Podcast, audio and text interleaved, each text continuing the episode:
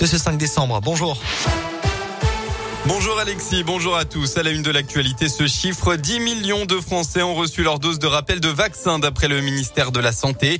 Pour rappel, hier, le seuil symbolique des 50 000 cas quotidiens a été franchi avec 51 624 contaminations en seulement 24 heures.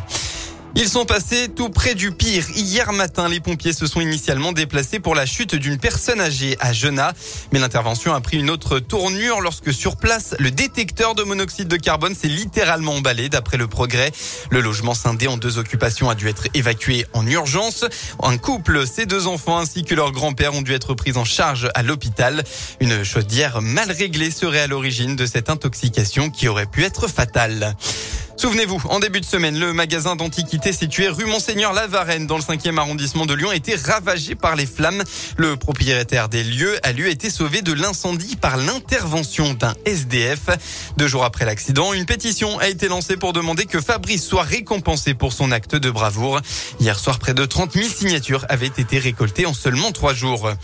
Dans l'un, retour sur cet accident qui a eu lieu dans la nuit de vendredi à samedi sur la 40, peu après 1h du matin. Un homme qui conduisait un poids lourd est décédé au niveau du viaduc de Charrues en direction de Genève. Selon les premiers éléments de l'enquête, le camion aurait glissé sur la chaussée à cause des pluies verglaçantes. De plus, le conducteur n'avait pas attaché sa ceinture. La victime était originaire du Rhône.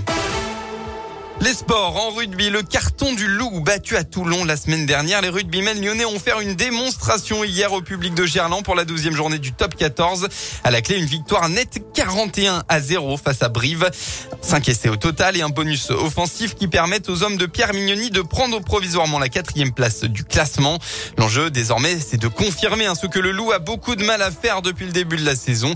Pierre-Louis Barassi, le centre lyonnais. Honnêtement, on y travaille. Le staff et les leaders de jeu ont mis en place des groupes afin de discuter un petit peu de ce qui peut se passer de mieux, de beaucoup débriefer, d'accentuer un petit peu cette vie de groupe.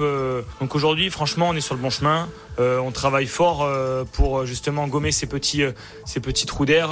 Et honnêtement, je me fais pas de soucis sur le fait qu'on arrive à les gommer. On est une équipe quand même qui est en restructuration quand même. On a eu beaucoup de départs, mais on a aussi eu des arrivées. On a des blessures. Et franchement, on va y arriver. Je suis vraiment pas inquiet pour ça. Je sens qu'il y a quelque chose. Seul bémol de la soirée, l'expulsion de l'ailier fidjien Josua Tuivasa pour un mauvais geste. Et puis enfin en foot, suite et fin de la 17e journée de Ligue 1 aujourd'hui. Ce soir, l'OL se déplace à Bordeaux à 20h45.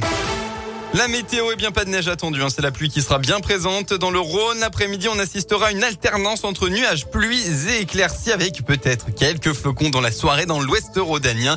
Et puis côté Mercure, enfin, il fera au maximum de la journée entre 2 et 6 degrés.